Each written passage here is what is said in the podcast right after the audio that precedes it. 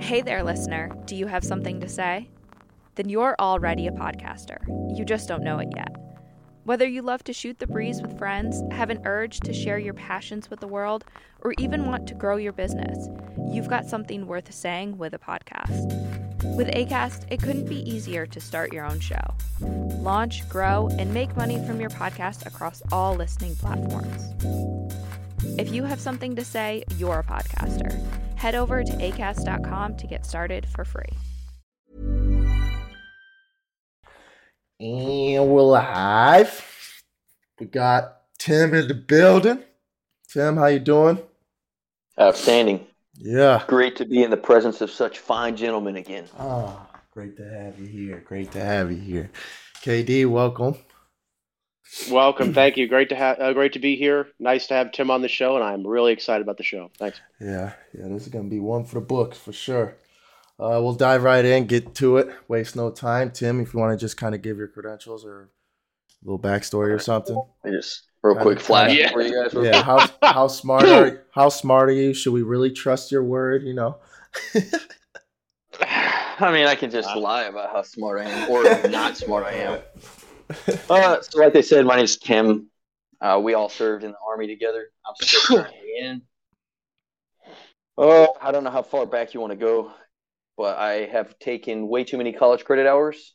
I think I've accumulated like four associate's degrees, two bachelors, A&P license, a lot of life experience. Worked in the oil fields for a stint. Worked in the mining industry for a stint. I mean, I don't. I mean, I don't know how in depth you want to go with it. You name it. Yeah, and those associates, and so I got a, a degree in psychology with a minor in philosophy. I just finished up a degree in sociology. I have an associate's in mathematics, general studies, interdisciplinary studies. I'm. Let's just put it this way: I'm interested in a lot, and uh, I pursue a lot. Knowledge is the end state. So it's kind So of me this- in a And nutshell. how did how did you, how did you meet Trevor and I? Do you want to go to that real quick? Yeah, so I was already in uh, uh, the unit whenever they got there. So I kind of, I don't know if I would say mentored them, but I kind of took them under my chicken wings when they got in. Saw potential, definitely had potential. They surpassed what I accomplished in the short period of time. And as a leader, so to speak, that's all you can really hope for. I know Daler, when he first showed up, he was struggling with some weight and whatnot, couldn't run the best. Within a few years, uh, he was running marathons in school. He got his wife into school. Uh, Trevor, same way. Young, uh, needed a little bit of guidance, a lot of potential. Could talk, man. He would talk a lot of shit, but had a lot of potential. Um, saw it, kind of mentored him, kind of helped him pick his battles, what to fight for, what not to fight for. We, me and Trevor talked a lot about psychology, uh, philosophy, um, and I definitely appreciate you guys throughout the years coming back and reaching out for my advice because that means it's worth something to at least you guys, which makes me feel important, relevant, I guess. So I guess that's how I know these two dudes. Yeah, uh, definitely a relevant person in my life. Showed up uh, age 19, not too much life experience at all, brand new to really the world. Luckily enough, came across Tim. Like you said, we talked about psychology a lot. That was uh, kind of one of the first interests I had outside of like the army and life. Like the first thing I dove into on my own, really. So it was pretty sweet coming into work, being able to talk to Tim about like uh, what I just read or whatever. Um, Taylor, if you want to say anything. Yeah. So what I really enjoyed about Tim, there was another guy we work with called uh, Chris, and he was he was a very similar person in that kind of like re- what I would regard as like a mentor. But what I thought was really cool about these guys is that they weren't the type to just like give you an idea, you know, and kind of let you off. Like for me, it was um, like fitness and stuff. Like I knew kind of what I wanted to do. I wanted to lose weight, but then like I didn't really know how to take actionable steps to accomplish that. So that was where, you know, Tim and Chris really helped me a lot was like they showed you, okay, here's the ways that you can actually improve. Like start going to college, getting that set up. Here's how to track your macros and how to eat. Here's how to lift weights. Here's how to like look at life a little bit differently. how to talk to people, especially you, Trevor. Like when you first got there, I wanted to throw you off a roof, and I'd be like talking to everyone. I'd be like, dude, how what do I do with this dude? Like he's got a, such a fucking mouth for him, and I'm like, oh my god, dude. Um, and they, I'm glad I listened because like you know I, I I really you know value our friendship now but like holy crap did you annoy the hell out of me man but yeah. um no, I'm, I'm really glad i had people like tim and chris in my life to kind of show me like you, you shouldn't really write off people just because you don't really you don't really jive with them where they're currently at you know you can you can really affect people's lives and help you know change them and then you kind of grow together and that's what uh that's what i really appreciated about those guys so yeah without that we can kind of get into it yeah real quick just to kind of give kind of the listeners who Tim is as a person. Um, I went, I was deep down in the slumps. Went to one of my buddies, and I was just kind of saying like, like how do I, how do I get this persona of, like this, this trait of confidence without seeing like a seeming like a douche, pretty much. Because in my eyes, it was like I need, I know 100 percent I need confidence, but I know the people that have too much confidence, and I don't like those people. So where's where's the fine medium? And or the the middle of it. And Marshall, another dude that worked with us, he said, take Tim for example. When you're around Tim, or or Tim is in the presence, people don't people don't have to say he has confidence. People don't have to say he knows what he's talking about. He presents himself that way, and presents himself in a manner that you you want to display that as well, almost. So, and and there's be- definitely been times mentors just just such an understatement. Role model's another one. I mean, it's it could go on and on. I asked him for financial advice, and he emailed me his budget that he uses with him and his wife. His wife has helped me out a tremendous amount just with him, tagging along, just just leading me through life. So definitely a person who's willing to help. Definitely uh, ready to pick his brain. yeah, hundred percent. So uh, with all that said, I guess we'll dive into. Uh, the first one I wanted to dive into, and it's how to stop yourself from assuming. I think it's pretty safe to say everyone knows uh, the kind of general assuming makes an ass out of you and me. And I know this rule, but I still, day to day basis, find myself just assuming, assuming, assuming. So I want to know how you guys stop yourself and kind of what steps you take or things you think of midst assumption to steer yourself away from kind of finishing it. You might kick it off, Kevin? Um, you want to, or you want me to? you got right, some. I can go. Yeah, yeah, I got you.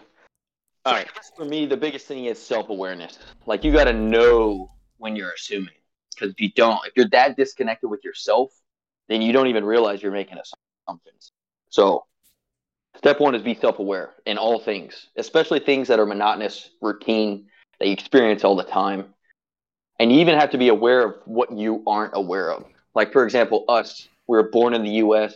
Uh, we know like the customs, courtesies, the societal norms of the U.S. And there's because my wife and I have had the you know the opportunity to travel so much.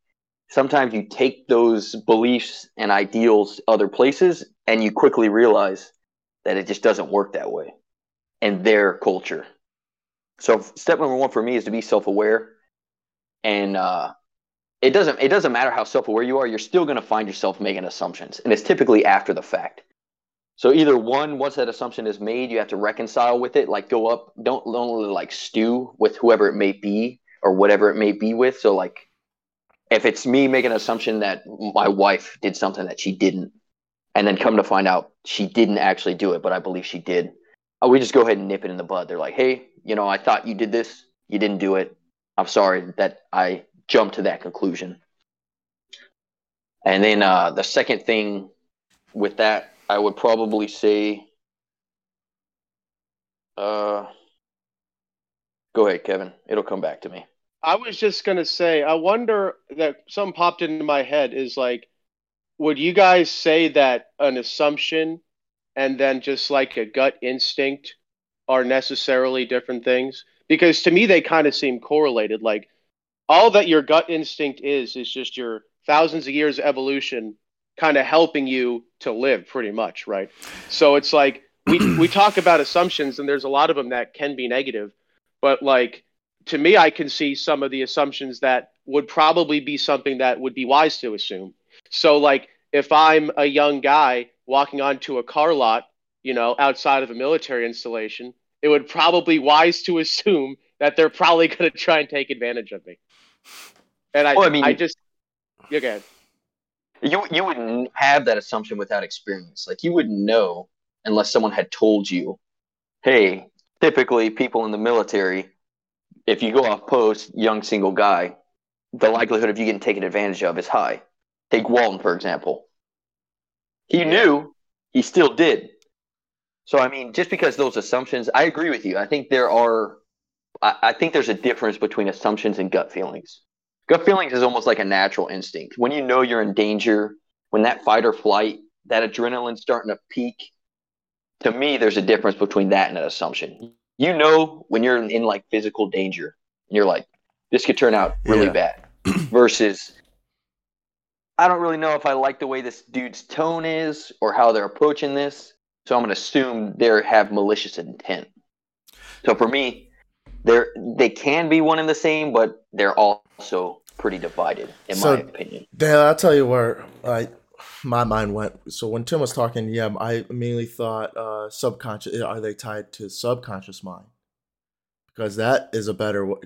Your subconscious mind are, are your thoughts already that you don't think of. So your assumption assumptions are almost that. And step one is becoming conscious about it, like Tim said. So I think that would be a. You know what I'm saying? So how does it how does it get to your subconscious? Yeah, like you, yeah, so so many times that's just what you've ingrained. All things will be this, and it, I mean it could be anything. All all snakes are poisonous, therefore you must kill, kill all snakes. I mean, it's just something like once you you get in that mindset and it's a fixed mindset. I mean, it's just going to become an assumption until you get into a growth mindset and to be able to realize like hey maybe not all snakes are bad maybe these snakes are actually killing the mice that are chewing the wires to my my house or my barn so i mean you just have to I, from a fixed mindset to a growth mindset is a is a common way of putting it at, at least that's the way i kind of see it So you also talked about uh you used the example with your your wife nipping it in the butt and all that. Yeah. Kind of wanted to touch on the reverse side. So what let's just say what would you do if your wife assumed and you kind of feel like she assumes is that another situation where is that your approach every time just go straight up say it cuz personally like I believe yeah truth is going to work every time every single Yeah. time 10 times out of 10 so yeah I'm going to go up and say look I didn't I think you assume this or I think the issue went wrong is here or Mhm. like even last night uh my girlfriend wanted to cook dinner and hang out. To me, I thought hang out was like sit down watch TV. So in my mind I, I thought I would be thinking. So I came home and played video games instead. I texted her, "Hey, I'm going to play a game or two." And that was my reasoning is cuz I kind of want to like forget about everything. And she took offense to that because she she was like, "So hanging out with me isn't hanging out with me isn't uh like relaxing pretty much." Mhm. And so now we both have assumed, like, and it all started off my one assumption that our hangout would be sitting here watching TV when really she wanted to cook dinner, go do this, go do this. So it all kind of boils down to communication. I think that's the biggest thing in relationship. But if you guys want to Yeah, touch on that, you guys are both married. that's the downside about like assumptions is that when you assume something you're really kind of shutting that door to communication so like for me personally like if my when my wife would do something that pissed me off right i would just get mad about it because i assumed that she should know you know what pisses me off or like that i would get mad at her for doing something like to me it was it, it was entirely obvious right but like she wouldn't know what i was Uh, happen. Like it, it's it seems like such an obvious thing. Yeah, no, I 100% agree with both of you guys. Communication is number one, and um, our marriage. A little backstory about me: I never thought I was going to get married. I never did. I was like, my longest relationship before I met my wife was four months. I called it the four month curse, and it, there was just always something that I was like, man, this annoys the shit out this of me. chick sucks. It's just not, and, and it's usually like one attribute or just one thing that I'm like, man, this is terrible. And then once you identify it, you kind of hyper focus on it, and so that's all you can see about that person.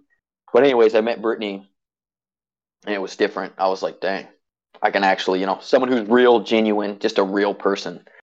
And uh, uh me, one of my fatal flaws is growing up, uh, kind of with the way my situation was growing up. I internalized everything. If it pissed me off, if it made me happy, it didn't matter. All emotions got shoved way down deep, and I was like, I was just this all the time, and that that annoyed Brittany. She's like, I need to know when you're upset. I need to know when you're happy. I need to know how you show love. So I need to know these things. when you pushed them down deep, did you realize you were doing it? Like, did you did you consciously say, "Fuck all this, I'm not going to deal with it," or were you dealing with it just not telling her? Both, probably, and more so when I was angry. She knew she would after we had been dating for seven, eight months. She knew when I was upset, and then she would want to talk about it, because she identified. She knew how important communication was. I didn't want to talk about it, so she would talk. It was a very one-sided conversation. She was trying to pull it out of me all the time, and I, I'm not making this up. When I would just sit there and stare at her, almost through her, until she was done, and it, it would get to like two hours of her like trying every single tactic she could think of to pull it out of me. And I would just sit there and I was like, Are you done? Can we go to sleep now? And I just, we just wouldn't address it.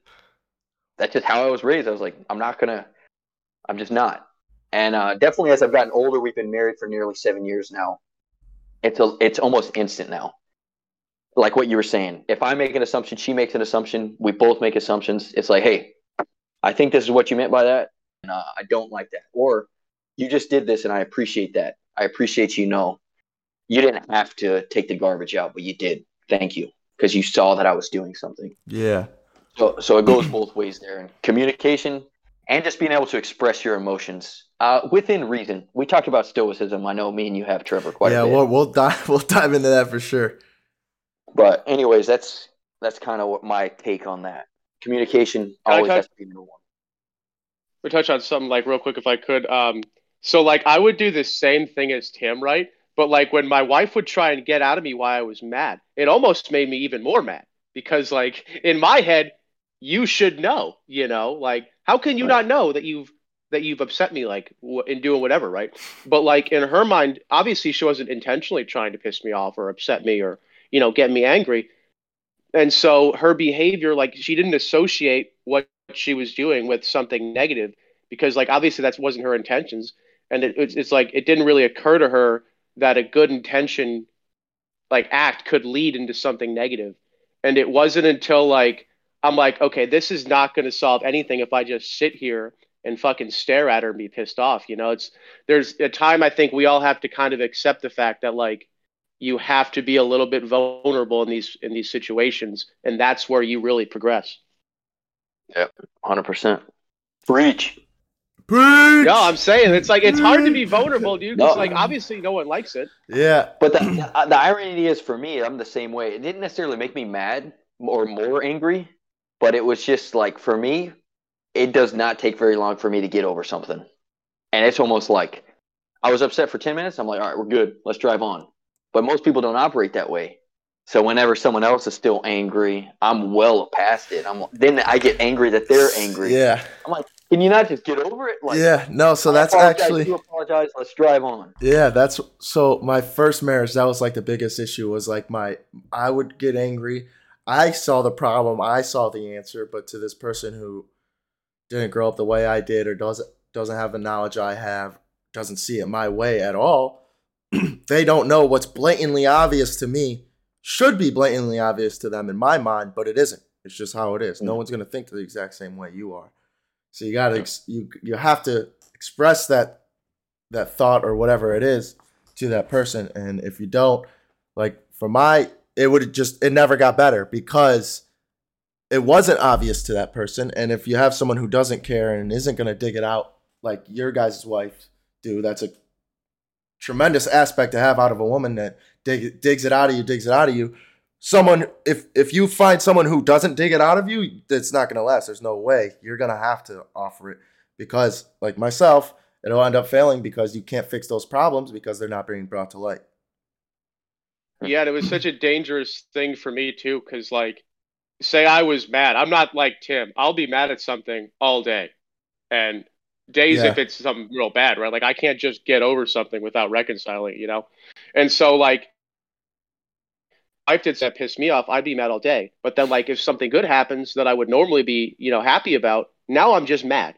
And now it's like, oh, okay, I should be happy for her. I know that, but I'm pissed off. She thinks that I should be happy, but I'm not. So now she's pissed off at me. And it's like me being mad and not, you know, reconciling these issues just made the problem so much worse, you know? Yeah, it's just it's like a snowball effect. It'll just keep building, building, building. Really? That's where sto- that's where stoicism comes into play. Yeah. So all right, cool. So we'll dive into that because uh, when you took a sip of that, yeah, I realized you swished it in your mouth. Did Did you do That's that on what- no. purpose or no? The water I did. Yes. a little Why? bit, a little bit of moonshine. Not with this. Why do you do it with the water?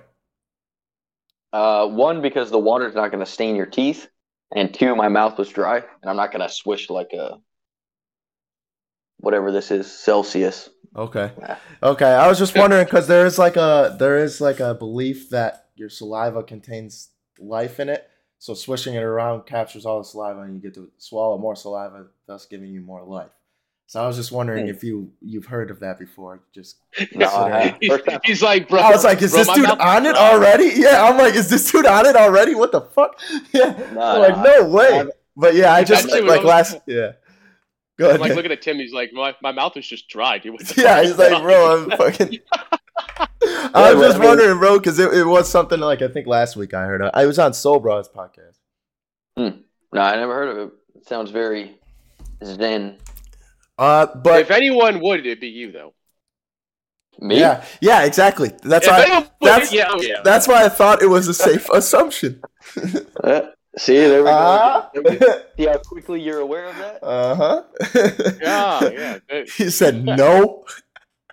No, motherfucker. I don't sun my shit neither. yeah. Uh, Have you heard of that real quick, Tim? Before we go Yeah. to stoicism, you heard about? Are you up on like? I'll I'll kind of explain it. So there are like a lot of dudes that do like some shit to to do like more healthy, I guess, or to be more healthy. Mm. So like avoiding like microplastics, right? Um, like shutting your phone off before you go to bed, using only candlelight before. And one of them that they do is they sun their nuts.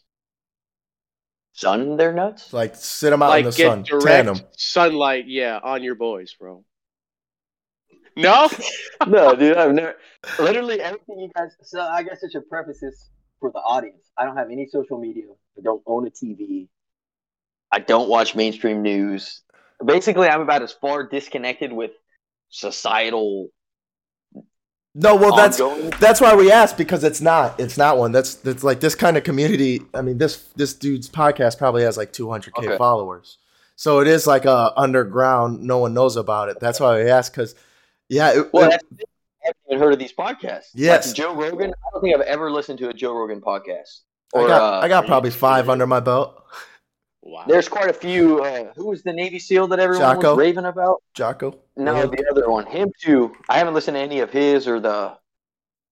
I don't know, man. I What's think a lot of David a lot of talking about? yeah, yeah, yeah. I think a lot of that shit you're you're fine without listening to. To be honest, like after Well, being a man who listens, obviously you'll gain something, but not as much as like me or Daler. I'm sure. Well, I think when you know what you want out of life, and- Yeah. and I'm not saying that people who listen to podcasts don't know what they want out of life because it's always good to hear different perspectives. But I mean, there's some type of things they're they're preaching about that I'm like, I mean, if it works for you, great, do it. I know it works for me because I've tried it through trial and error. I know what works for me and what's best for my life. It's never it's never harmful to like dabble in in other things Yeah. and to, to expose yourself to different things, be a little bit vulnerable. But I don't know. Those people who are looking for like the answer in a podcast, like the way I view it is all those dudes, they put their pants on the same way as me. They get cut, they bleed.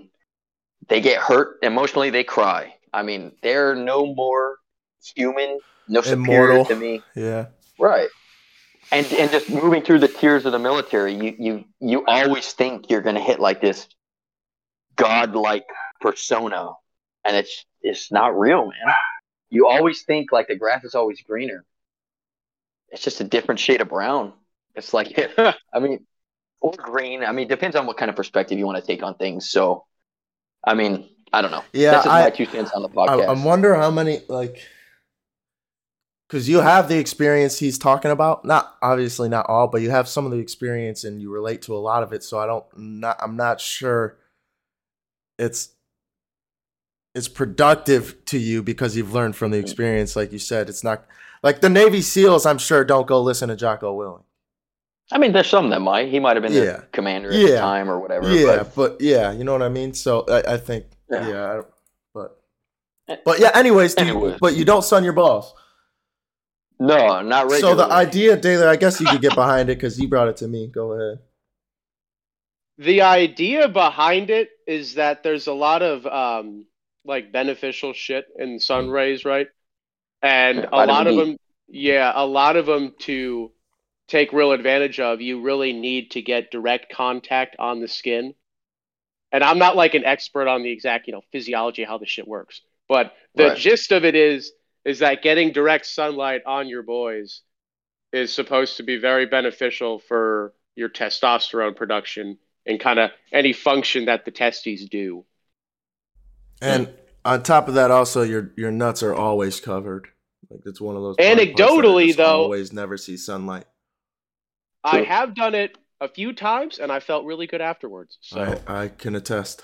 take that what take that what you will. attest. I see what you did there. Te- I'm something like, dude, Yeah. Tim's either gonna either do this all the time or like he's gonna have no idea what I'm talking about. No, I mean, I I definitely believe that, uh, you know, sunlight, just nature in general. I, I mean, there's plenty of research out there on how sunlight walks in nature are almost equivalent to SSRIs nowadays to like to help with depression. So I, I, Don't I don't- Hey, we go on we gonna get into SSRIs. I want to hear your topic on that for sure. Your opinion So- on that. But keep going. Sorry. So I mean, I definitely don't. I don't know if it's as. I don't think your testes are. I mean, basically like the end all be all. But I mean, if you're the majority of your epidermis is exposed, I think you're in a pretty good spot Yeah. just to get that. Because most people are vitamin D deficient, and I, I mean, I think there's not enough emphasis on like vitamin deficiencies. It's automatically let's jump into the latest and greatest of big pharma. Well, I mean, again, that's a tangent we could go on for a long time. But I think if you look at micronutrients and different vitamins and minerals that you're deficient in, I think there's plenty of more holistic ways you can find that homeostasis in your life. dude, you need to relax. And Go outside and just tan your nuts, dude. You sound And your uptight. dopamine too. Like like I've never taken a walk outside, you know, gotten some sun and like have still been like angry at, like when I left. You know, Like, I've always when I've always come back from the sun and be like, oh, fucking life is good. You know, it's it's weird how it it like kind of affects your mentality, and it's like I can totally see why if you work in an office your entire life you'd be depressed. Yeah, so Dude. touching on what what Tim said there was uh the nature aspect. Like we were meant to be in nature. We didn't have buildings when we were fucking two thousand years ago. All that. So it's like most people nowadays are gonna have the vitamin deficiency because we're not out as much as we normally would have been without the civili- civili- civilization we have created. Mhm. but Yeah, uh, you- go ahead. Yeah, so I mean, I agree with you, and that's one thing that I'm very conscious of. There, I mean, there's plenty of times when I'm driving somewhere. Don't get me wrong, I'm very grateful for some of the advances that we have because I think sometimes when Brittany and I are taking a road trip across the country, I think to myself like, what if we were on horses right now, or what if we were rucking this shit? Yeah, and the fuck. It would take us mhm. years, man, years. But I can literally drive across the entire country in a day, day and a half. Blows my mind. But there's plenty of times like people are so accustomed to like air conditioning, Wi-Fi, that instant connectivity. For me, it's so nice to be, just be able to unplug. Like I went up to Montana not too long ago to drop off some stuff before I moved, and I mean just completely unplugged. Oh, I mean it helped because there's no cell phone signal out at my dad's farm, and uh, for me that's amazing to just Yeah, it's be in uh, your own headspace. yeah, it's the the practice of gratitude, and I touched on it yesterday. Uh, it's just such an important practice. I took a picture. I was at work, just driving the golf cart around because I didn't have anything else to do, and we have a cool lake with a fountain, and I saw a rainbow. Just took a cool picture, and it's just like, man, this this earth that's here is pretty sweet. but it's getting overlooked almost because of all the distractions. But and it's Yeah, so and we- easy to practice gratitude. Like Taylor was saying, you have a nine to five job. Most skyscrapers have windows, and you have a lunch. Go go look out your window for a couple seconds. Look at the sky. Look at the sun. Look at the clouds, and realize, all right, maybe your boss isn't a complete asshole, or maybe it is, but you can deal with it. Yeah, Well, I like mean, how, I, how often when you first showed up to the shop did, did I leave for lunch? He gone. Pretty much always. and I would just go All to my the time. car and I always drive and park facing the trees. Sometimes I take a nap, but I mean, for, you can definitely do that, hundred percent. And not yeah, like when I was go ahead. when I was in uh, ALC, like in the first like two weeks you're there, you're restricted to pretty much your room, and like there was a baseball field that we could walk across near the barracks, right? And like I, I hate I hate not getting sun. I just I feel I can tell that I feel worse, right? And I'd be like in my room all day, you know, and we'd get off work and everyone would be like trying to hang out and drinking shit. But like I'd have to go take an hour just to go walk outside. Literally, I'd walk around this fucking baseball field 10, 12, 15 times just to be able to like get my steps in and like listen to some music and really just kind of be one, I guess, you know, with the without with the nature, I guess you could say. But it, it it's so remarkable to me. It's like I could see, dude, if you weren't making an effort to to do these things, how it would be so easy to just get depressed. Uh, so I got in a situation like that. We had a quarantine in Georgia before I went to Iraq the last time. So I was in two weeks in these shitty barracks that I. It was like uh, the regular army unit that was there just deployed to Poland. So they all just moved out, and the dude, the fridges were molded. There's roaches everywhere. Like it was just the worst. And I didn't make like the conscious effort to go outside or do anything. I just turned into my nerd and hibernated. I ended up gaining 20 pounds, I think it was. Drank two cases of Yuengling, two Bang bang. two two full bottles of Pink Whitney within two weeks, and it was the most I ever weighed. I, I got to Iraq weighing 192, I think it was. Dude, that's what I'm sitting at. Yeah, bro. So uh, within uh, the month, the first month of Iraq, though, I did drop back down to 175. So that was pretty dope. Um, yeah. Surely that has nothing to do with depression or anything. But I'm sure they're unrelated. if you don't, yeah, if you don't make those conscious efforts, you will fall into. It's so easy to fall into that little, that little hole of darkness where I didn't have to go outside, see sun or nothing. I just have, just have a light I turn on, go get me a drink, get some food, take a shower, come back inside. I didn't know I was depressed, but I mean, statistics show it. The- the No, it's one of those it. baby steps too. You know, like it's it's something small, but it's a you anyone can do it. It's Mhm. it's such an actionable thing. Like you don't have to have you know a track like we had or really anything. You could just go walk on the sidewalk or like stand outside and and read. You know, it's like you don't have to go from you know not getting any sun to like being out in nature. You know, twenty four seven. It's it literally can start with you know five ten minutes when you get a break or when you got lunchtime it just get after it you know there's no real two ways about it it's like we we were working in the shop right we were outside a good bit you know but but still i would try and get sunlight when i can because it's just such an important thing you know Mhm. And Tim, I got something for you here. You, uh, you, I want to say it was about a year ago. You were working on a camper, right? You finished that? Oh yeah, quite a few. Oh, you finished a, you finished Teardrop a few. camper. Uh, nearly done. Uh, you know how it is being in the army. Yeah, it's yeah, like I already know you how have- it is. you're like you have like your time, and then bachelor's you're like, degrees Yeah. Oh yeah. Wh- Uh, Which one? uh, I, ch- I changed my major. oh, oh, yeah, yeah. Just trying my. Uh, minoring in construction recreational construction Uh, but to talk about nature and kind of, I've I've grown up, fortunate enough to go camping. We had these yearly camping trips and all this shit, going out in nature and just just live or sleeping in a tent for a couple days. And now I'll ask a couple people, 18, 20, whatever it is, would you go camping or do you like camping? And they're all like, no, not unless I have air conditioning. That's what I'm saying. People are like, dude, I'm telling you, when it, when we moved up here, That's people's mind were blown because it was like 98 degrees. I have a 26 foot U-Haul, and I'm just hours up and down stairs. Mhm. carrying box after box after box, and they're just like, my, even my mom, she's like, take a break, and I'm like, I'll take a break when we're done. Like, Yeah.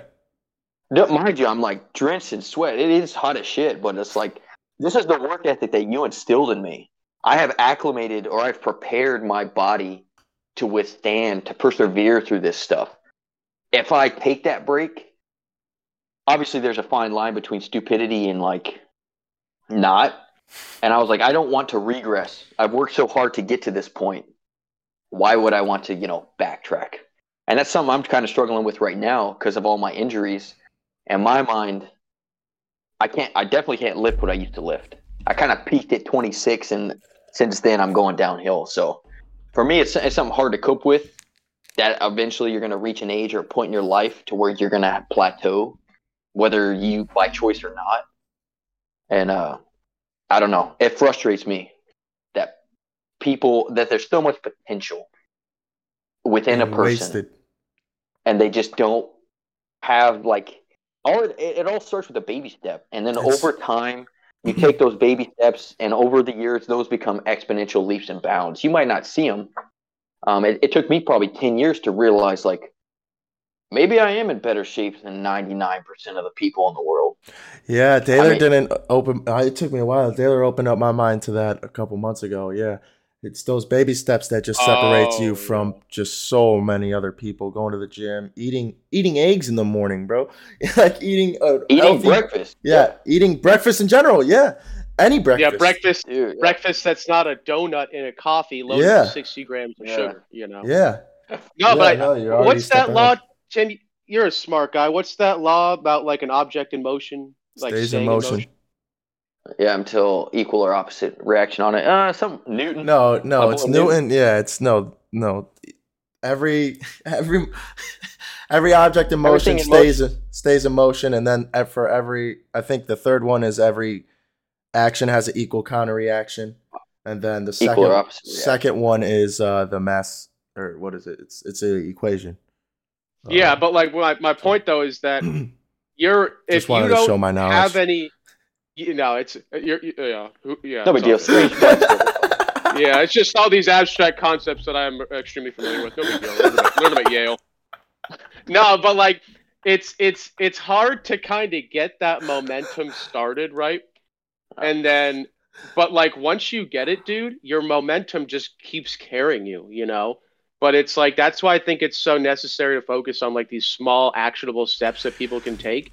is that so people can build their momentum? Once Yeah. people get to walking outside walking, you know, going to the gym and lifting weights for a half an hour, you know, maybe skipping McDonald's and making themselves some chicken. Like it starts with the really small things, and those you can't really do those small things and not. You can't help but build momentum in that, you know. yeah, Like your taste. And he's gone. So with that, uh, the momentum yeah. building. I uh I called my buddy. I called Tommy yesterday. Have you met him? Coltrane, Tommy Coltrane. Short, Me? short black dude. No, I've No? never heard of All They didn't. They didn't know each other. Okay, I didn't know. He he you will really like him actually. He was on our last podcast. We'll upload it today. But I called him the other day because uh, we found a logo designer and website designer. And interesting enough, it was just a coworker I already worked with. I just walked up to him and he was designing the menu for the restaurant already. And I was like, wait a minute, that's Adobe Illustrator. Wait a minute. Mhm. so I walked up to him and, and then I called Taylor, talked about it. I called Tommy and talked about it. And he was like, I mean, I don't know what to tell you, but to just keep going. I mean, it's obviously a snowball effect. Whatever you're doing Yeah. is working. Just it starts with one and keep going. And you don't realize like that momentum. I mean, that, that's everything in life: savings, compounding interest, uh, skill set. Like maybe carpentry's your thing. You start out with whittling a stick, and next thing you know, you're building a house. When that momentum's building, you live with yourself every day, so you don't you don't even realize. That's kind of what I was talking with Taylor with.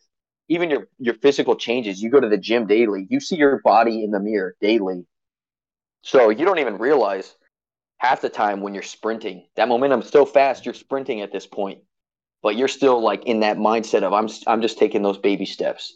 But those baby steps have now become like pole vaults every step. So it's pretty neat um, and it's kind of difficult to take a step back. Brittany, Brittany's the one who helps me kind of see this. When I think I'm regressing, the reality is I'm just not pole vaulting quite as far every day, but I'm still on that upward trajectory. Yeah, so, it's like doing doing one percent is a hell of a lot more than doing zero. Like it's yeah. it's it's not just one percent. It's it's a hell of a lot more. It's like doing damn near fifty percent of the work almost. Yeah, the gym's a tough one too. Like because you only see your body like in that current day, you know. So like if you had a picture yeah. yourself each day, you're only seeing page you know three hundred, and yeah. so it does. It's not until someone comes along that saw you at page two hundred and they haven't read that last hundred pages that they can see how yeah. far you come. And it's like that's a super encouraging thing because like I guarantee you, we go to the gym, but like we still when we go there, we think, oh, I could you know my chest is lacking or my legs need to get bigger or you know what I mean. We just like, talked to it when you left. When you left, uh, uh, me and Dillerith were talking about, or me and Tim, Tim before uh, you like got up, walked out the room, and I was like, "Oh, look at them legs." And then we went on to talking about how I think my arms are big, my chest is small, my shoulders are small. Tim was saying how his rear delts disappeared. like, Gone.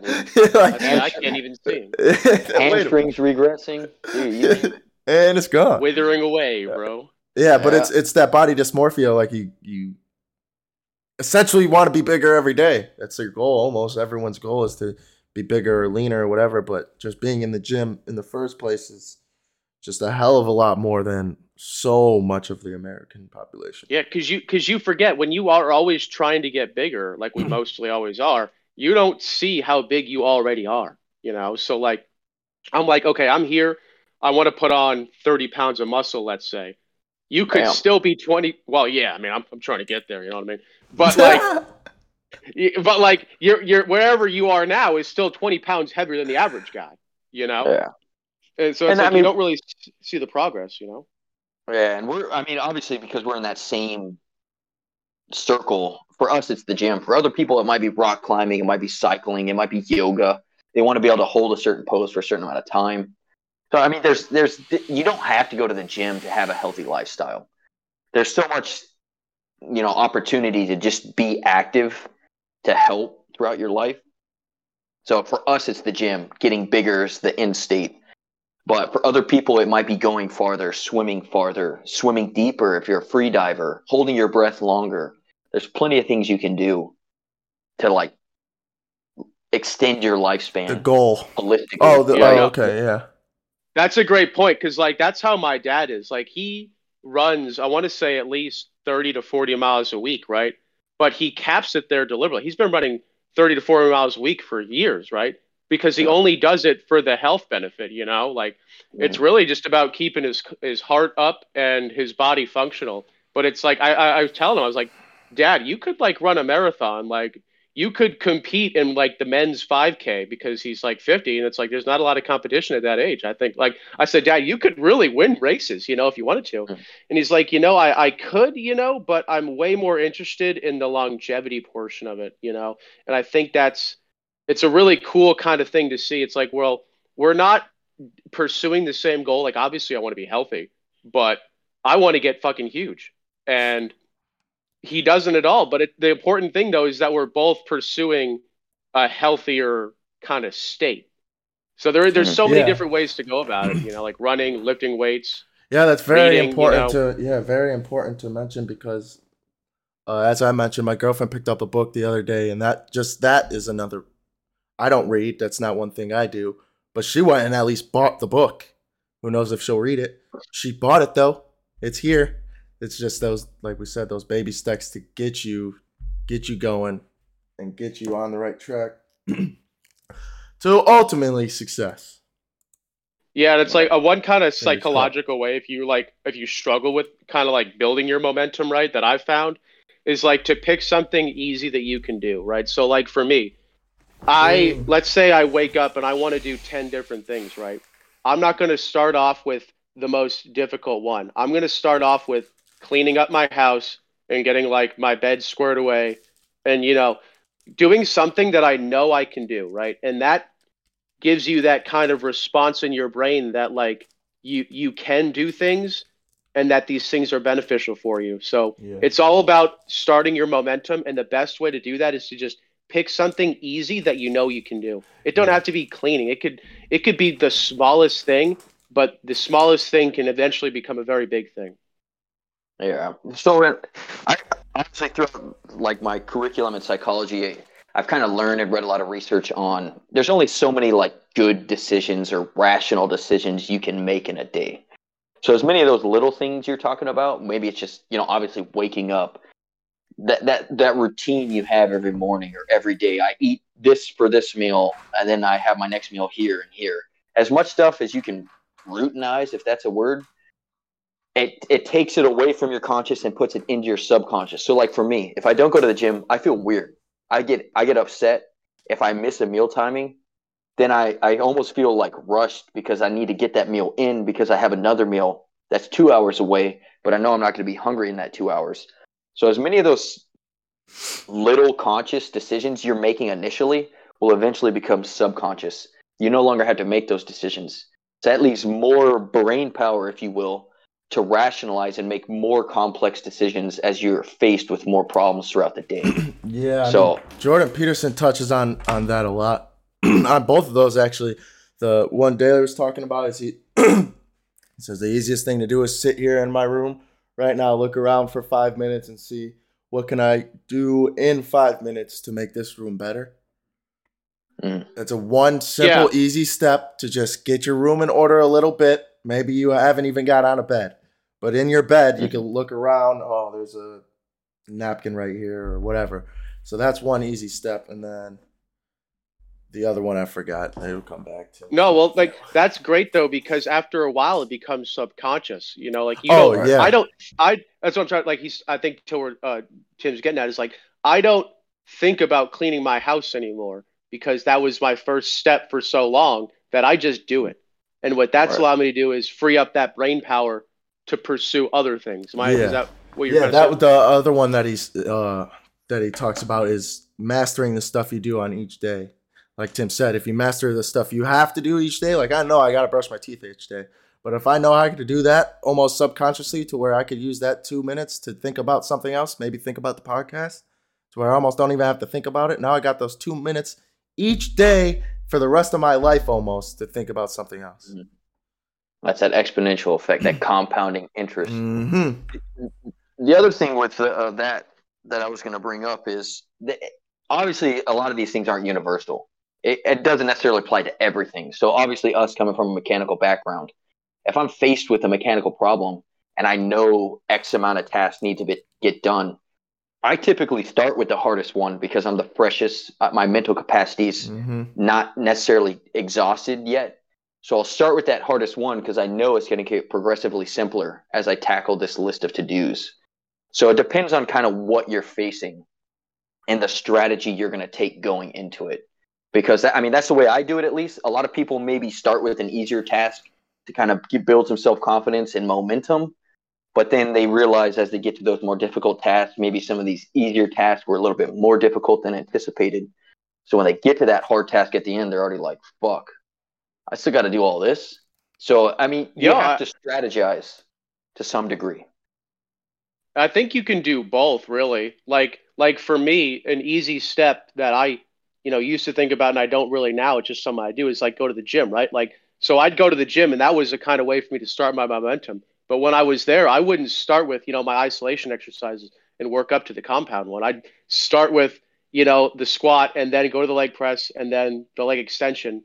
And it's like I'm starting with the the heavier one and working lighter because I'm familiar that you know, um, you know, I know enough to say, okay, if I start with the isolation, my compound's going to suffer because I'm going to be more exhausted, and it's easier on the central nervous system to do it in descending order, kind of. So, I think Right. that there's definitely room for you to do both and kind of use them, you know, together. Yep. That's that's one thing I've definitely come to notice about life. One thing that I believe to be universal is there is a balance. There's a universal homeostasis. Yin homeostasis. yang. And if you get too high on the spectrum, something I mean think Hey there, listener. Do you have something to say?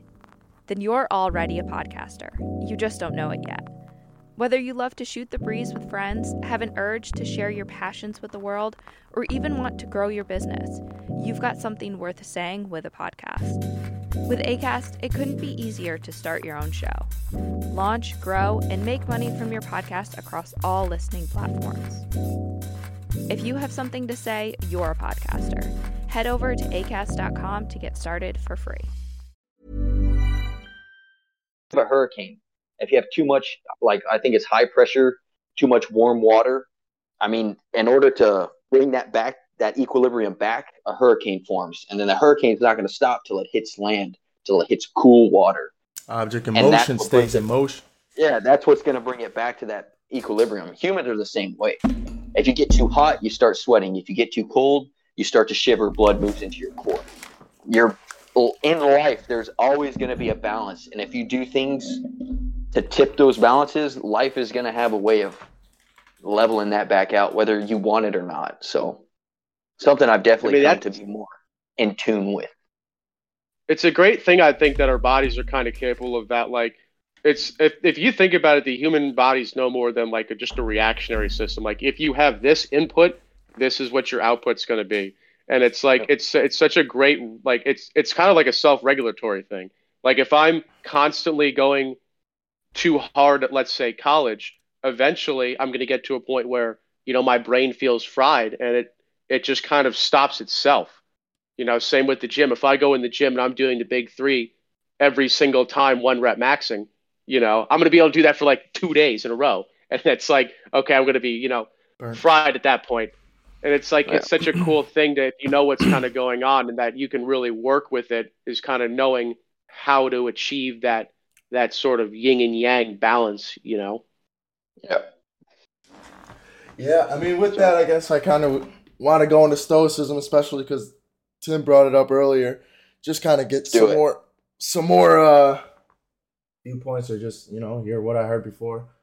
I was talking to Nelson yesterday. He just out of the blue. I was thinking of stoicism, of course, and out of the blue, he texted me a quote from Marcus Aurelius, literally as I thought of it, and he said, uh, "The things." Marcus Aurelius quote: "The things you think about determine the quality of your mind." your soul takes on the color of your thoughts. This is just the most accessible quote to me because honestly, I wasn't prepared for Stoicism. I don't know why, Yeah. but it's easy to talk about. Tim, if you just kind of want to go into your kind of first interaction with Stoicism or your first recognized or literature or kind of just what resonated with you most. Can you explain Uh, stoicism real quick, just in case anyone doesn't know? Yeah, I mean, so there's obviously different takes on it. Uh, This is ancient Greek philosophy is where it kind of found his its start, and I want to say it was Zeno, I think was it, or Epictetus might have been the first to kind of present this mindset. But it's more, it's basically like there's emotions, there's appropriate emotions for certain scenarios, and on top of that, there's things that are in your control and things that are not in your control, and that's where perspective comes into play. And this is actually like uh, the commissioning ceremony we just had. It's kind of like my ending note that I left with my cohort. Uh, perspective is everything, and you are in control of your perspective, hundred percent. And the, the kind of the analogy I gave to them is if you're if if you're going through a certain opportunity in life and you you come to a wall, your perspective can either you can view that wall as an obstacle or as an opportunity to get better, to get stronger. And if you automatically see that wall and you're like, man, this is an obstacle, I don't know how to go around it, so I'm just going to sit at the foot of the wall until someone figures it out for me. Or you can view it as an opportunity to like find an innovative way to go over, around, through, under this wall. So, because all those things are in your control. So, mindset for me, perspective is where it all starts. And then you have to be able to decipher what's within your control and what's not. So, one of, one of the analogies they also used, I, I watched on a, I think it was a TED TED talk or something. I was an archer. You can go out and practice archery every day. You can hit the center of that bullseye every day. But the reality is, as soon as you release that arrow from the bow, you have no control over it. The wind can blow, the tail feathers can blow off. The, I mean, it can just break in half. As soon as that, that arrow leaves that bow, you're no longer in control, and you just have to accept what that outcome is. So, from what I've taken from Stoicism, is you have to live your life perfecting the things that are within your control or at least bettering them throughout life so that when you are faced with things that are out of your control, you're prepared to take those on. And then the end state is going to kind of typically, I would say, work in your favor because you're prepared for them. There's plenty of examples I could give you financially if you don't prepare for it. Health wise, we go to the gym for healthy alternatives. So if we do get sick, we know our body can recoup. I mean, there's so many things that are not in our control. Like your health is not in your control ultimately, but you can take steps to ensure that you can be more healthy or that if your body does get compromised, you can overcome it. So that's kind of stoicism for me. I'll, I'll jump. You guys go ahead. Would you say that people focus a lot on the things that they can't control where they should be focusing on what they can oh, control? Dude, 100%. I mean, you think about it. How many people, and the United States, obviously, because we're familiar with that, watch the news and whatever the news anchors tell them, they change their life in that instant. I had to start preparing. I have to do this. I have to do that. I have to do all these things based off of what someone told them, and they let that control them their lives. How often do you see it? Or in social media? Think of think of all the influencers you have on social media. I look this way. I drive this car. I have this house. I have this many girlfriends, or I have these. My arms are this big. How many people think that that has to be their goal? They're letting those people control what should be within their control. Now, actually, uh, I'd like to tie that in with uh, parenthood. Actually, where where's that fine line to where you kind of step back and and look at your parents that way? Because we kind of talked about it before. Like that, there are some things in your control. There are some things you want to like like you said, social media they'll push out this problem, and that's the one you'll focus on. And parents tend to do the same thing, or or you see your parents solving an issue or whatever, and you tend to focus on it. Where, at what point in time do you say, all right, I got to start kind of thinking for myself or gaining my own perspective or generating my own opinions type deal when it in regards to growing up in a household with a parent, two parents, whatever it is? Well, obviously, there's a certain point. You should be, again, you go back to psychology, you have the nature versus nurture debate. Obviously, it's a, it's a bit of both. To what extreme, you don't really know. No one's really going to know. Everyone's unique in that aspect. So I think there is a certain point in young adulthood, I would probably say around high school, when you should be thinking for yourself and you should challenge certain lines of thought.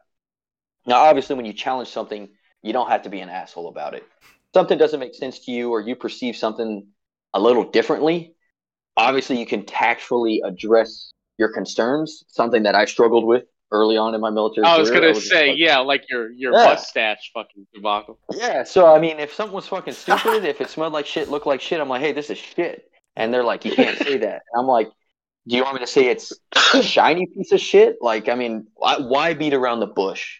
Let's let's save ourselves some time and just get to it. So something I've definitely worked on myself, but when it comes to parenting and young adulthood, I think the sooner you can start deciphering life while still being able to accept advice and experience from people who have been there and done that. That's one thing I'm pretty fortunate in that regard. I learned pretty early on things I didn't want to do versus things I did want to do going through life. And some of that has changed. And uh, so I always take the opportunity, especially like my grandparents or people who have had more life experience and the more life experience you get and the more knowledge you accumulate you can decipher like okay they're full of shit versus this might have some validity to it. I should probably you know take that into consideration moving forward. So i don't think there's a certain day or time or age but it, it should in my opinion it should be late middle school early high school. You should start wanting to rationalize and think bigger. Zoom out and don't be so hyper focused on the here and now. And how does this relate to life and the world in general? Just my two cents. Money. Yeah, we were uh, we were talking about this thing in my uh, college last uh, week. It was called the locus of control model, and it's basically like whether or not you believe that your actions input the end effect, pretty much. So, like, I used to be. It's like a spectrum, I guess, like everything, I guess, is now. But where the external model of control people think that their actions don't affect the endpoint, and the internal people think that the endpoint is completely dependent on their reactions. So, like, I used to be a really external person because it was hard for me to take exp- like straight up responsibility for my actions. I could say, okay, if I have this problem of like that I need to change, it's easy for me to see how everyone else's behavior and everything that happened to me affected that. But then at the end of the day, that's not helping me change this issue at all. So it wasn't until I kind of shifted to more of an internal like point of view on that and say, okay, well, some things you just can't help, you know? Like I I can't help if a car hits me and kills me or if I get struck by a lightning bolt, you know, but I can control whether or not I treat my body well and do everything that I can to stay healthy, maintain like healthy relationships with the people that I know, maintain like a spiritual health. Like there's so much that you can control. And I think people get so wrapped up in focusing on what they can't that they don't really see how all they affect anything really. Yeah, mm-hmm. and I think it's important. Just, Go ahead, Tim. If you picture like just a pie chart, every there's all these influences that are going to whatever that goal may be. And you are only in control of a little sliver of that. So let's say you're doing something, a dart, for example, because we're familiar with that. You've done your part. The engine's good. We're good to go. But hydro misses a swedge or doesn't replace a chunk of line. And then you just send fluid, contaminated fluid through the starter, shreds the starter. You did your part. You were successful in what you were there to do but another portion of that hole out of your control ultimately made the bigger mission a failure. And then that comes into perspective. How do you want to view it? Obviously, you're not going to shit on the hydro guy and be like, hey, dude, you fucked everything up because I did my part. But uh, that's kind of what you're getting at is there's there's things within your control and that's what you should be focused on. I did everything in my control to ensure group success, whether that be a family, workplace environment. It doesn't matter. You did your part. Now, obviously, you're not going to make all those who didn't do their part feel like shit.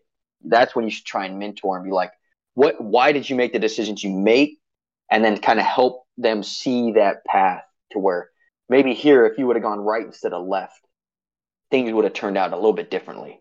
So I'm um, in that spectrum, we get back to homeostasis. Um, yeah, I was just gonna somewhere yeah, in the middle. That was uh, that was what I was gonna cut off and, t- and talk about uh, when when you uh, talked is is the balance. It's important to point out the balance, and it's also important to say you said uh, focus on what you can control. We also just talked about you have to also be able to realize what you can't control. So you do have to focus on both, but physically or or mentally, not mentally, but you do want to take action on the ones you can control. Is I guess the best way to put it, and I think it's also like living on either side of that spectrum, one end or the other, is just a depressing life. um, thinking mm. thinking you can't control anything is going to be depressing because you think you're a waste of space. And then on the other thing, thinking you can't control anything is going to be depressing because you can't and you won't get your way. And now you're going to be depressed because of that. So, like we say, it's just mm-hmm. all about the middle, all about the balance. Um, and yeah, I mean, at at the end of the day, you can't you can't control whether the hydro guy does his job correctly. You can only really affect your own job. You know, you can't control how much you help him do his job effectively.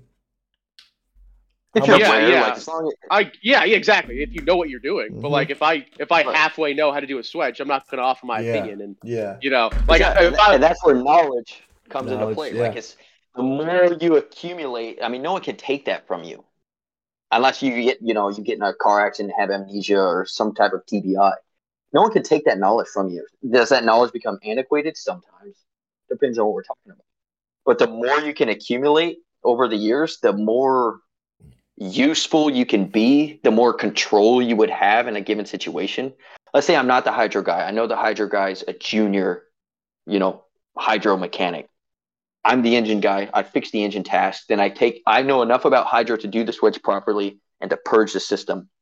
So you take him kind of like when we go on trips, we'll take a junior engine guy to kind of like, hey, you're going to take lead on this. I'm going to just shadow you. And if you need assistance, jump in. That's, that's the kind of approach you can take. So now your piece of the pie has gone from this to a little bit bigger because you have more control, more influence on the total outcome. So the more diverse you are, the more well versed you are at just knowledge, just life in general, the more control you have on that outcome. And obviously, again, it comes back to tact and how you approach it. Like, hey, I know you're the hydro guy, but I know more about hydro than you, so shut the fuck up, sit down, let me do this. Yeah. So there's So, there's with, always an uh, opportunity for growth. I think this could go into a question I've always wanted to ask, and it's kind of hard to ask, uh, just because it feels weird. But I do want to know, uh, what kind of led you to want to help me and Daler, like just mentor or take under their wing, or what you saw in us to where you're like, okay, this guy's got something, to where you were cared enough to offer your opinion or offer your knowledge on the matter. Oh, Rook, can I add to that question too? Yeah. Real quick. Is there people that you've seen that you've just kind of written off? Not maybe that's not the right word, but say, okay, you know, I'm not going to help this person right now. or almost lost hope for. Yeah, yeah, Yeah. yeah. Yeah, hundred percent. So let's. For me, obviously, it's the way I was raised. I, my mom obviously taught me like you should help people. We are no. It doesn't matter the color of your skin. It doesn't matter your socioeconomic status. It doesn't matter. A Amen. human being is a, is a human being. I don't. I don't give a shit where you are in life. I have to give you the benefit of the I not. I don't have to, but I choose to give you the benefit of the doubt initially. And then when I joined the military, when I first became an NCO, I was like, I don't know how I'm going to do this because I know how I learn. I know how I respond to certain things. Everyone should be like me. So that's how I'm going to approach this. I quickly learned, I'm talking within a few months. I was like, man, this shit, I have got to take a different approach. So I quickly adopted the three strike rule.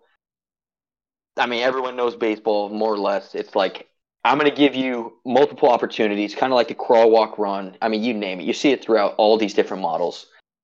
I'm going to help them initially. I'm going to guide them the second time. Then the third time, I'm going to step back and shadow. And so I'm to that point to where I don't ever write anyone off initially. Um, but so when you guys came in, I didn't treat you any different than when Joseph came in. My boy. But when when I went to help you guys out, you guys responded. You you made a conscious effort to kind of change. And the second time, a little bit more guidance. And the, what was beneficial, especially uh, with Daler, that second time he was all he would even show me like, hey, this is cool and all. Like I like the way you did this, but I could do it this way and it's more efficient. And I'm like, well, shit. And I mean that I don't have all the answers. There's plenty of times where I have people, even in ROTC, there was kids that would say something, and I was like, "That's a smart dude." Like we were we were about to walk somewhere, and he's like, "All of our cars are here. Why don't we just drive there so we don't have to walk there and then walk back?" And I was in charge of the platoon or whatever because of my experience, and I was like, "Good call, dude." So I went over to the major. And I was, yeah. And I mean, that's just a prime example of like listening to your people. But uh, then when you get to that third step and you just kind of see those wings spread and they just start gliding on their own and they, they know where to find that wind to continue climbing and climbing, climbing in elevation. To me, that's the most rewarding part. I, I've tried telling this to people. There's really, I guess, the way perspective, it comes back to perspective. It's really not a selfish intent. I genuinely, I told you guys this from the start. I want to make you better people because if you're better people, then you're going to be a better soldier, hands down. Whether that be through education, through certificates, through going to schools, like the more opportunities, the more experiences you have in life, the more well-rounded you're going to be, the more that you can have in your control, and the more you can contribute back to society. So for me, that was always the goal. How can I make? How can I help you reach your full potential? And uh, Daler, I, I'm not gonna lie, Daler was a little bit easier than Blasik. Blasik, I I'd was have never like, guessed. I, I, never I'd gave him up, agree. Would have never guessed. but I was, and I was like, and I, I'm telling you, I, ca- I had countless with John, with Chris, with Ben, with uh, freaking Pennywit, and I'm like, dude, this kid has a shitload of potential. If he would just shut his mouth and just, for once, just listen to me and do it the way I'm telling him to do it, he will realize he will save himself a lot of headache and a lot of time. And for me, that's always what I was trying to get back to you guys. I wanted you to have as much time to do what you enjoy to do. Um, so I guess I guess that's the biggest thing for you guys. And I, I kind of like I don't know if you want to say take pride, but over time I invested more in in Trevor. Uh, but it's more fulfilling now to see what you're doing and what you've you've kind of come to do on your own. You you ask for guidance every once in a while, but you take the initiative to do it yourself instead of every like every day. Hey, I want to do this, or you don't need me to validate you. You just do it. And for me, that's the most fulfilling part. You guys are getting out, whether by choice or not. You have education. You have you're getting educated. You're in healthy relationships. Like you're doing everything I would deem as being successful. And do we all have pitfalls? Do we all have issues we still face? 100%. No one, I'm telling you, no one is does not have the same issues you're having. But that's just kind of what I see in you guys, what I saw in you guys, and really what I see in everybody.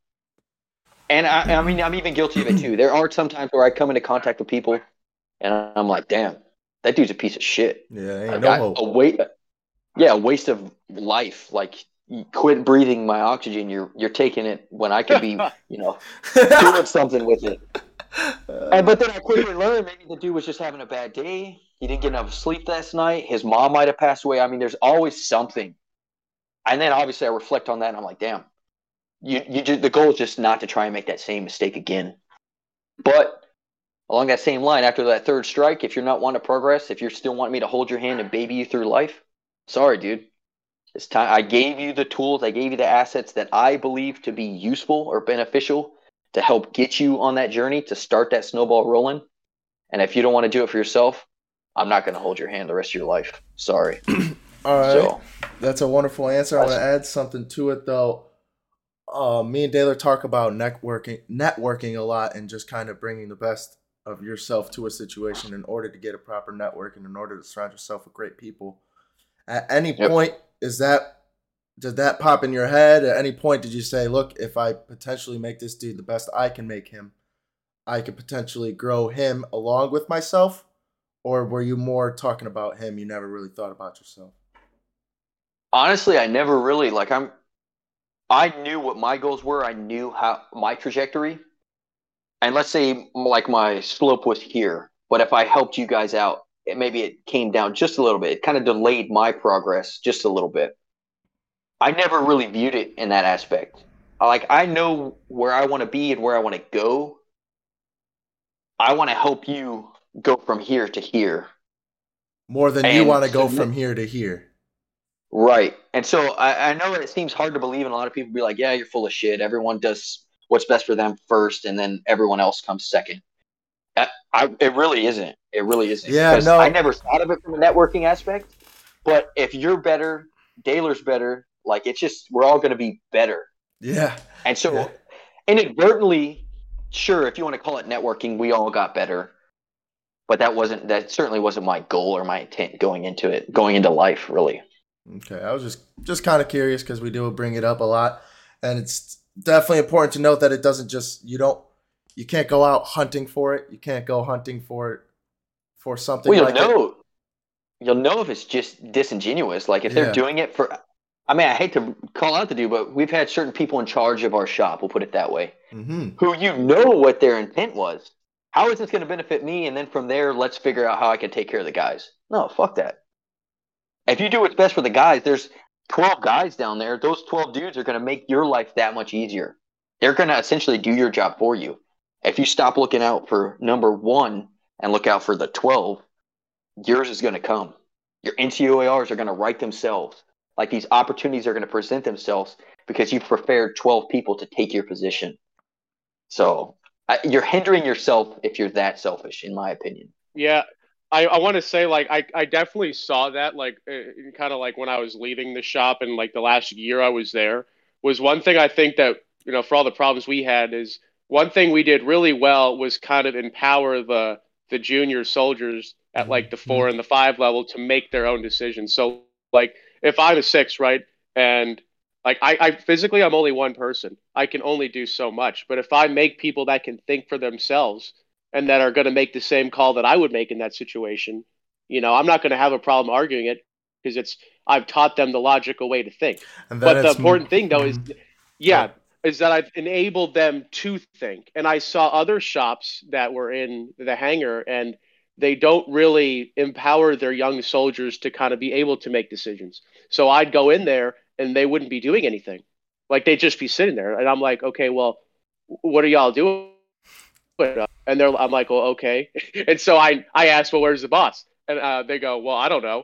And I'm like, so what then? Like y'all ain't cleaning up or doing something? It's like Nothing's it, going it on. almost yeah, it almost felt like people were afraid to make decisions because they knew that the boss was going to react harshly to that. You know, it's it's Wow. like you, you need to be able to make decisions or have people make decisions below you that you can stand by.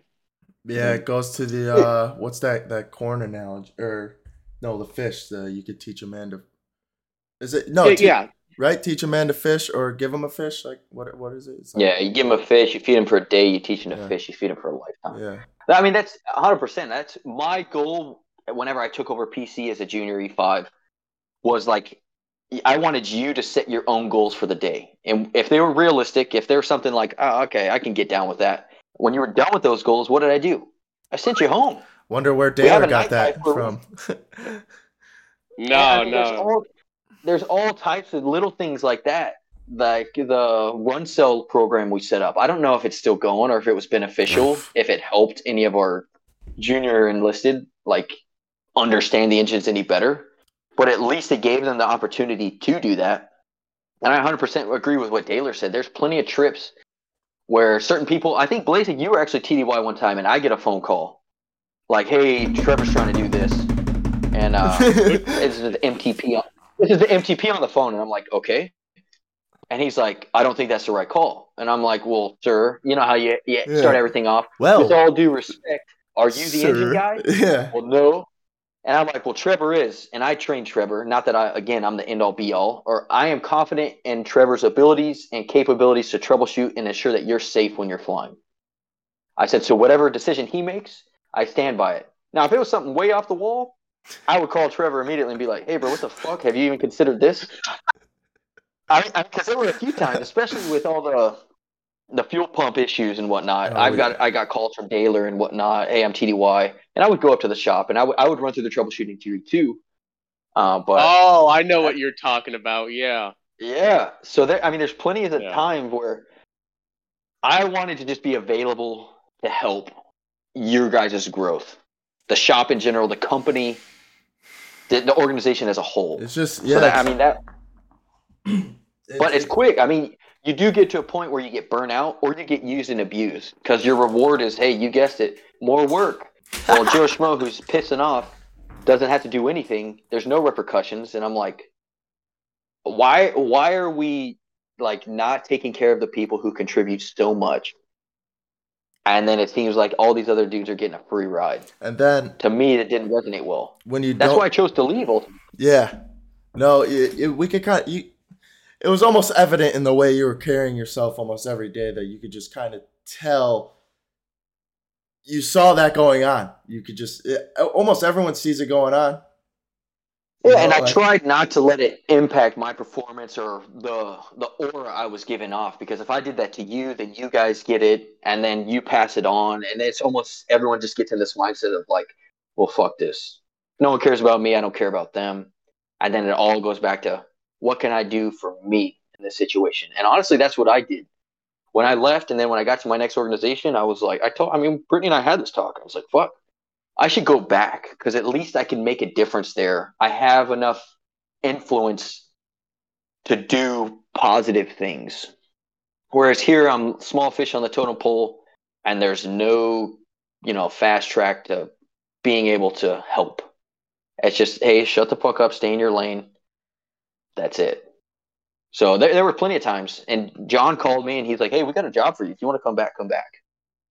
And ultimately, I made the, the call to go green and gold. Was it the right one? I don't know yet. We'll find out. You'll learn.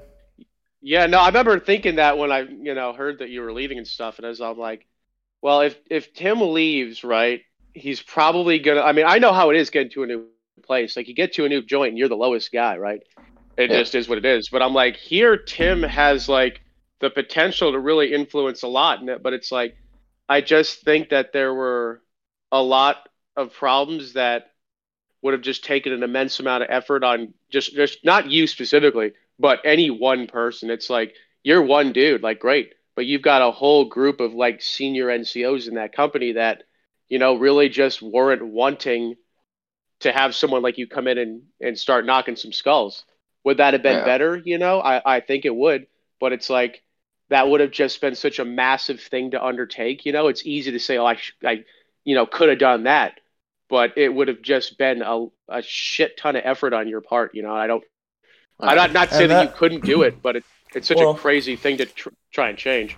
that taps into like the resiliency in the face of adversity. I was listening to Jocko's podcast. They were explaining the Iraqi war, and he was explaining how uh, it was a, the youngest full bo- full bird colonel in the army was trying his hardest to change the trajectory of the war, but he eventually got so far to where it became a political matter.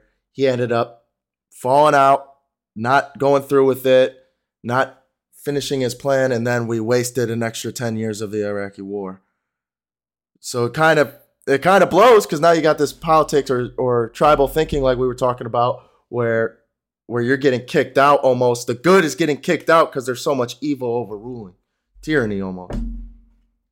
Yeah. Well, I mean, unfortunately, where we fall in like the hierarchy, like our job is to support, obviously, the geopolitical climate. I mean, we're not, uh, you know, a, a little set off in left field, like to where we can make those decisions. Because unfortunately, there is a bigger picture that, yeah, a strategy that we're not necessarily aware of. So at a certain level, oh, when I say a certain level, like 98% of the military is very like you know it funnels down we all we've all heard the analogy you have a job you you you're a small cog in a much bigger machine and you just need to fulfill that role whether you agree with the end state if you even know what the end state is or not your job is to do this and that's it now where i would obviously run into issues is i'm like i understand we're supposed to do this but this doesn't make sense because it would lead to this why not do this because it would lead to this which would be more advantageous for everyone involved Surely you're not a And it's critical those- thinker. and then they That's- hit you with, "Hey, dude, you're this big. Shut the fuck up and color." Yeah. And I'm like, "Okay, you're this big, and you're telling me to shut up and color. Imagine the influence you could have if you were the one saying what I was saying." And that's one thing I did appreciate about Mike Jones, even when I was like an E6, and he was just like, "Remember when uh, there was a general and a star major that came in that was like the tier above." And they were like, "Hey, we want I want you to go lead PT with this guy, and don't cut your hair." And I was like, that's a strange request. Because, you know, me, my hair's always been, you know, borderline out of Roger, first art. don't mind if I do. Shit look like me, Yeah. yo. Yeah, and I was like, just he he took me in because apparently this guy's big thing was haircuts, and that's to me that's what drives me insane. There's certain things that I'm like, does a haircut dictate how well this man can fix an engine, or how well this guy can shoot his gun, or how well this girl can, you know, issue supplies or whatever their their role might be. It might be shoot a gun too nowadays. The answer is no but because it looks unbecoming or because my mustache is a little outside of my lips, I'm the biggest piece of shit in the army. I'm like, th- think about what you're saying right now. And then their rebuttal is if you can't do the little things right, you're not going to do the big things right. And my rebuttal is if I don't have to worry about the stupid little shit, like if my boots weren't bloused to the third eyelet, I would have more brain power to make those more complex decisions in complex environments, which you want me to be in. You hired me to thrive in those situations. So quit wasting my time and my energy on insignificant stuff and let me contribute. Let me help you reach your end state by empowering me to help you. So that's hopefully what I plan to do as I progress through the ranks in the officer corps. Again, it's, it is political. Obviously, there's things I can and can't do. Certain instances where my hands will be tied. But I'm hoping now with a little bit more I don't want to use the word power, but a little more Influence. influence. There you go. That's a better word. I can influence it, hopefully, for the better. At least for my sphere. Obviously, Now- I can't. you know, so Yeah, would kind of ties back into our first episode. Would you say that's kind of your purpose, or have you found one recently? I know you're always bouncing all over. Do you? I mean, you Yeah. got projects out the ass, man. What What would you say kind of yours is right now, or why it is? Or So I'm I'm kind of with Nelson. I mean, if you depending on like your purpose, that purpose can change. But what, what I've kind of done lately in life is like I was talking about, is just zoom out. Just keep zooming out. Like, okay, I have this. I have a you know this big of a window. What if I were to make this window this big? So for me, I think a few of my purposes I would say is to innovate. I like to experiment within reason. Obviously, there's certain things through knowledge and through experience you realize like this is stupid. I can try it. It will work to some degree, but there are other ways out there that are more efficient and I should just stick with that. So for me, I like the chase, the thrill, the hunt for something new, better, but simpler. I'm not I'm not talking about making things more complex than they need to be. I'm talking about taking something that's super complex and simplifying it to a point to where it's more useful, easier to manufacture if it's a component, more sustainable, more lean of an operation. So that's one to innovate. Two, I would say to influence, but it's not really like I don't want to force that influence. I just want to share my experience, my knowledge, what I've gained throughout life.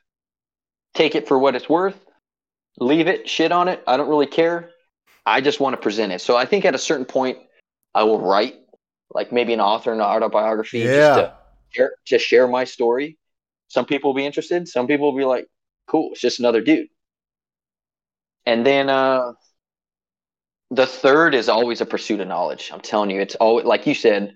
I am like I will be pursuing something, and I'll be like, "Wow, that's interesting." So now I'm learning this much, and then I'm like, "Wow, that's interesting." So pretty soon, it does spider web, and it gets overwhelming at times. But I I don't know. I'm one of those people that likes to be in a high stress environment, uh, just like overloaded all the time, which isn't beneficial all the time. But that's where I kind of flow is with a lot going on, too much going on. Where the average person would shut down, I'm like, this is awesome. I can't accomplish everything, but I'm progressing in all these different avenues. So And how did you how did you get there? Could you kind of just go like like obviously you didn't just wake up one day and say I can take on four degrees, uh, Yeah. this special forces training, green to gold. You know what I'm saying? You didn't wake up and automatically capable of doing all this stuff. No, so I think the biggest turning point. So of my three, well, I have four siblings, but three. Um, regardless, I was always the fat one, the chubby one, the husky one, whatever you want to call it. My brother was born with abs. I'm like, good on you, dude. Not me. And I remember one day I was watching one of the Rocky movies, and I'm laying on the couch, you know, with like a freaking plate of six hot dogs on my gut, and I'm just like, I'm looking at this dude. I'm like, what the fuck? Like, that dude's a human being just like me. And that dude's shredded. And I'm looking at my gut with these hot dogs sitting on them. And I'm like, what? If he can do that, I can do it too. So that's when I started jumping into books. And believe it or not, it wasn't in nutrition. It was in, you know, workout routines. And I, I would say I wasted a lot of time initially uh, in my pursuit for fitness because I, I was doing too much in the gym, not realizing how important nutrition, sleep, Mhm. different aspects like that were. I don't think you're alone. And on so- that one. Right. Yeah. I think a lot of people do, but there's so much out there. There's so much noise and chatter out there. It's hard to decipher what is worth my Mhm. time and not. What to get rich quick, uh, get rich quick scheme and what's not. Mhm. Um, so once I kind of figured that out for myself, the fitness journey, the weightlifting, nutrition, I took that success and I was like, well, if I can do it here, I can do it here. And uh, I didn't know anything about mechanicking when I graduated high school. I could change my oil and I changed an alternator. That was it, and a tire. So I went to vocational school, and my mom was like, "You don't know anything about this," and I was like, "I know. That's why I'm going to learn."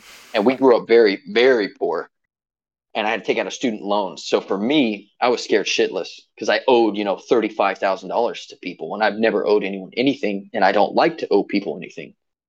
So went through this program, and I was there every day. I absorbed as much as I could. Graduate. I was the 13th person to graduate with a 4.0 and 100% uh, attendance from that program. And so it's kind of those that snowball effect, that momentum we're talking about. Okay, I did this with fitness. Now I've done it with automotive, diesel, welding, hydraulics. And then like where else can I continue to to roll this into? And it didn't. Honestly, education, higher education, didn't. It was always one of those things. I'll I'll get to it until I met Brittany. And one day in the barracks, we were going to the gym, or so I thought. She's like, "Hey, jump in the car. We're gonna go to the gym." So I'm sipping my pre-workout. She hangs a right instead of a left out of the parking lot, and I'm like, "The gym's that way," and she knows that. I know she knows that. We end up at the educational center at Fort Campbell. I'm like, "What the fuck?" She's like, "Go in and don't Gotcha. come out till you're yeah, don't go, don't come out till you're enrolled in a class, or in a. Motherfucker. Yeah, You- that's what I did, man. I started. Um, I helped Sam Rashke get started. Uh, I don't know if he's still pursuing it, but he was. Um, and you, I think you guys, Daler was showing up right about that time. And then when I And, showed uh, up, you you proceeded to uh, kind of enforce that route because you were the one that definitely got me into uh, college. Actually, I'm planning to go into AMU again, so if I Mm. do end up there again, it did all start from you, and it kind of sounds like you kind of all got started from uh, Brittany, which Yeah. is kind of funny. So if you could kind of go to her whenever you can next and just say, "Hey, look, you affected all, or at least me and Taylor," that would be kind of dope. Just kind of send send my thanks because uh, it is definitely Right. you could see it through this whole conversation. You've been affected by her so tremendously because she cares so so much about you or the greater good to where now she's got Yeah. two more people under her on her side almost. Yeah, and that's that's kind of what we're talking about with that Yeah. sphere of influence. Like the goal was not to make us better, Yeah. me and Brittany better as a couple. It just happened. We grow stronger as our sphere grows. That sphere gets stronger, and uh, just that influence, that domino Yeah. effect. And you Whether eventually you- become unstoppable. Yeah, You eventually And I get mean, enough people like this, you're unstoppable. Yeah. So for me, I've been enrolled in a college class since shoot 2015, 2014, literally every month since then. And I don't plan on stopping anytime soon. And Brittany's like, "Hey, you got a lot of training coming up. It's going to be pretty stressful. You should probably, you know, take a tactical pause, focus on that." And I'm like, "Nah, I'm good." We'll figure it out. yeah, what what grad school can't be that difficult. Yeah, so- Come on. I'm only going to middle school online. Yeah. Yeah. Uh, so, anyways, that's the long answer to your question. Yeah, no, I appreciate it. That dove into that that far. Um, Daler, or I guess I, one more thing, then I'll let Daler talk for once, maybe if I feel like it. Uh, I see you're wearing your uh your Tyga shirt. Uh, Yep. Can we dive into that that kind of background or that kind of information, just so later on I'll watch Yeah. this again, of course, and I'll be able to kind of follow almost almost a step by step guide, if you will. Uh, kind of provide that kind of if you could that'd be great if not just uh overall uh, All right, I'll try kinda- to keep this one a little bit more succinct. So, COVID hit, no surprise there, huh?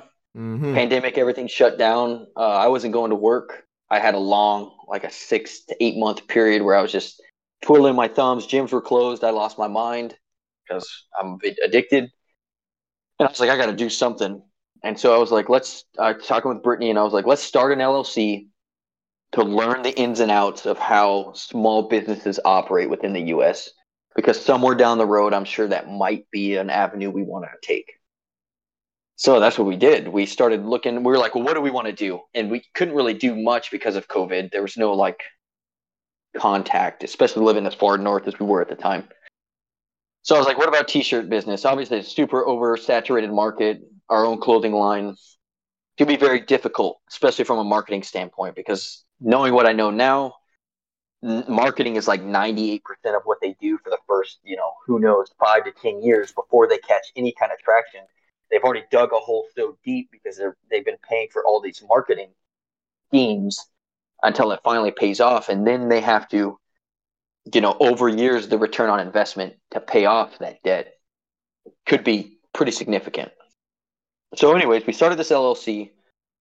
Um, there's a whole, I mean, there's just a whole lot of, it's actually really simple to start it, but once you start it, there's a lot that goes into it. So, where are you going to sell your products? Is it online? Is it in stores? Is it to people out of state, in state? Because if you're selling out of state, you have this stuff called Nexus, and that's a certain amount of taxes you have to pay depending on that state. So let's say I'm in Texas and I want to sell to someone in New Mexico. I depending on how the state has their tax law set up, I would then have Nexus there if I had any products stored or sold there. So I would have to pay taxes, their state taxes, as well as Texas state taxes, and that I mean just goes on and on and on. So then you have that whole beast in and of itself. Um, then from there, you get into marketing. Brittany's a lot better at that. She's actually interested in marketing and is talking about uh, pursuing a marketing degree. Even though she has a master's, she's going back. So you can kind of see that pursuit of knowledge just between the two of us continues to go. Um, so that was really big to us. Then you obviously have to buy the product. So how do you buy the product? You have to buy blanks. Is what they call them. So you you what kind of blanks you want to buy dictates the quality you're going to buy, dictates the price of that blank. But then they have these tax breaks. You can get a tax certificate number to where you can buy these blanks and not pay taxes on them, but then you pay taxes on the end product. And I'm like, holy shit! Like, what else? Is there anything else? And of course, there's something else because then you have we're like, okay, well, we went this far. Let's let's get a trademark. So you can pay three thousand dollars for this lawyer to go over your trademark paperwork, or you could do it yourself for two hundred. So me being me, I'm like, I'll just read and do it myself.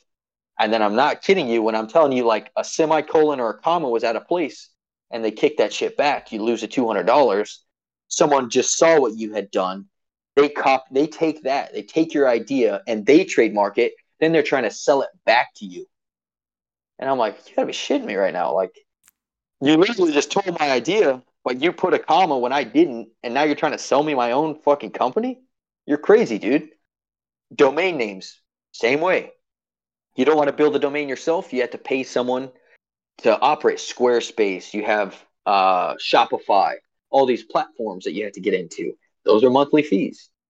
I mean, I am telling you, when it just stuff compounds one after the other. We had this uh, basically a third party company that they would send our official paperwork to and then they would send it to us but since it went to them we had some type of legal umbrella and i was like okay sounds like well i'm not following the rules so no mm-hmm. no i mean if you're a sole proprietorship there's a lot of stuff that doesn't really apply to you when you start growing or expanding your business it gets very complicated very quick. So, so one thing. So we, long story short, oh, go ahead.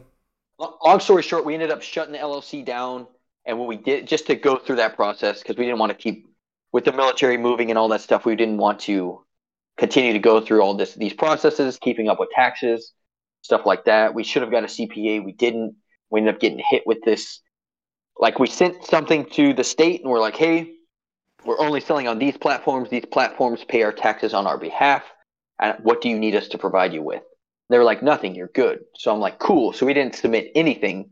And then they're like, hey, you still had to submit this paperwork just with it stating that we didn't, you didn't have to submit anything. And I'm like, hold on. I literally had the email from you telling me I don't have to submit anything. But now you're telling me I have to submit it Oh, and since I didn't submit it for these 18 months, I have to pay a penalty fee. And so it's just one of those things that it just, it's yeah. a lot, man. Yeah. It's like that will have to be your sole focus. And then like Daylor would have to do the, the podcast. There, there has to be someone in the back doing the book work. So, C- so what's the CPA for? CPA is certified uh, personal CPA accountant. Like tax, person accountant, yeah. So if that they would be able to handle like the book, your bookkeeping, make sure so, taxes are being paid. At what point do I need to get a CPA? When what when do I hit a point where I need one? So obviously, I'm not a tax expert. Um, I'll preface it with that, but it wouldn't hurt getting like an hour long sit down or something and ask them that question because they'll be able to be like, you could probably manage it up until this point but if you grew to this mm-hmm. point or if you expanded to this point, you should probably consider having some professional hey, advice. Hey, Daylor, uh, surprise, surprise, I know a guy. So we might there be covered. I was gonna say they all got to probably do free consults. No, I a lot of lawyers. My brother, one of my brother's best friends, CPA. Oh, no shit.